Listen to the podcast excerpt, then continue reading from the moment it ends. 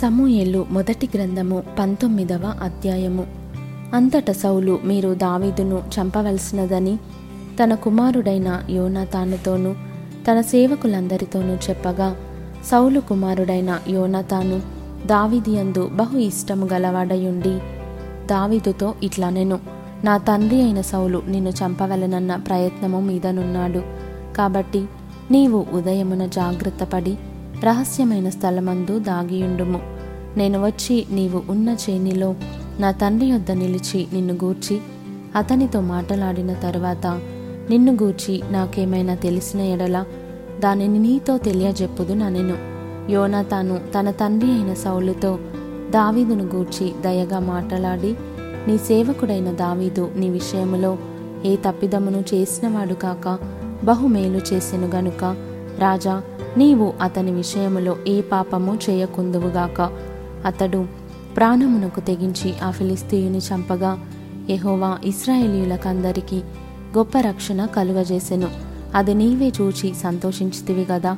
నిష్కారణముగా దావీదును చంపి నిరపరాధి యొక్క ప్రాణము తీసి నీవెందుకు పాపము చేయుదువని మనవి చేయగా సౌలు యోనతాను చెప్పిన మాట ఆలకించి యెహోవా జీవము తోడు అతనికి మరణశిక్ష విధింపనని ప్రమాణము చేసెను.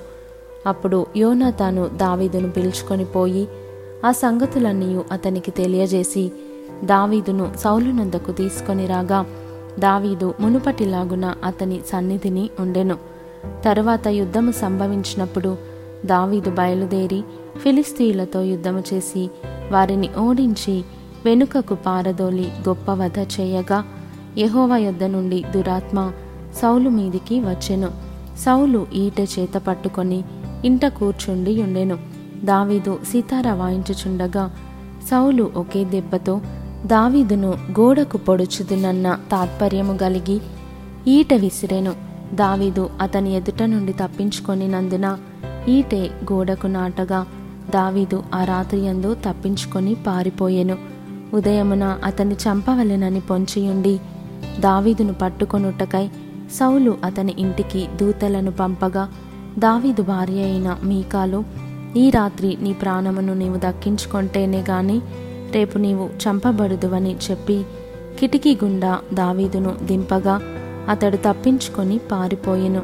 తరువాత మీకాలు ఒక గృహదేవత బొమ్మను తీసి మంచము మీద పెట్టి మేకబొచ్చు తలవైపున ఉంచి దుప్పటితో కప్పివేసి సౌలు దావీదును పట్టుకొనుటకై దూతలను పంపగా అతడు రోగి అయ్యున్నాడని చెప్పెను.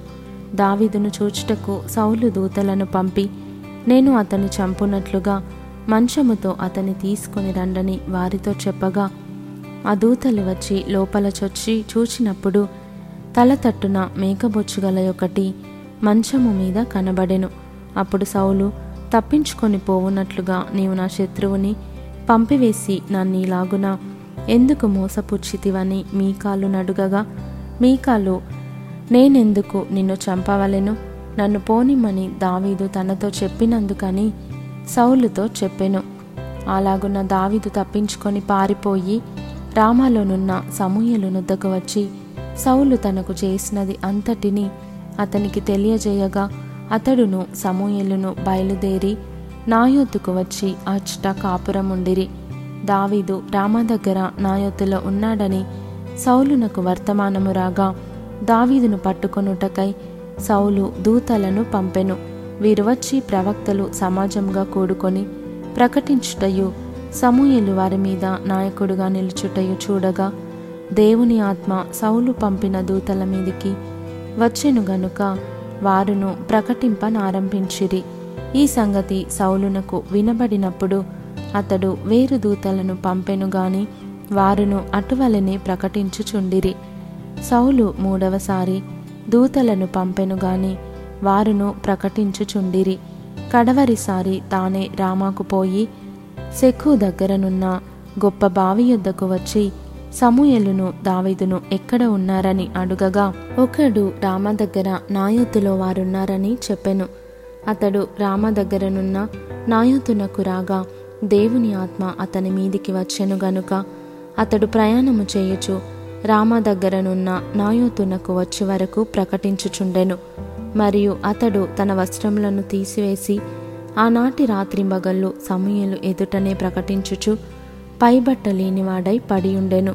అందువలన సౌలును ప్రవక్తలలోనున్నాడా అని సామెత పుట్టెను.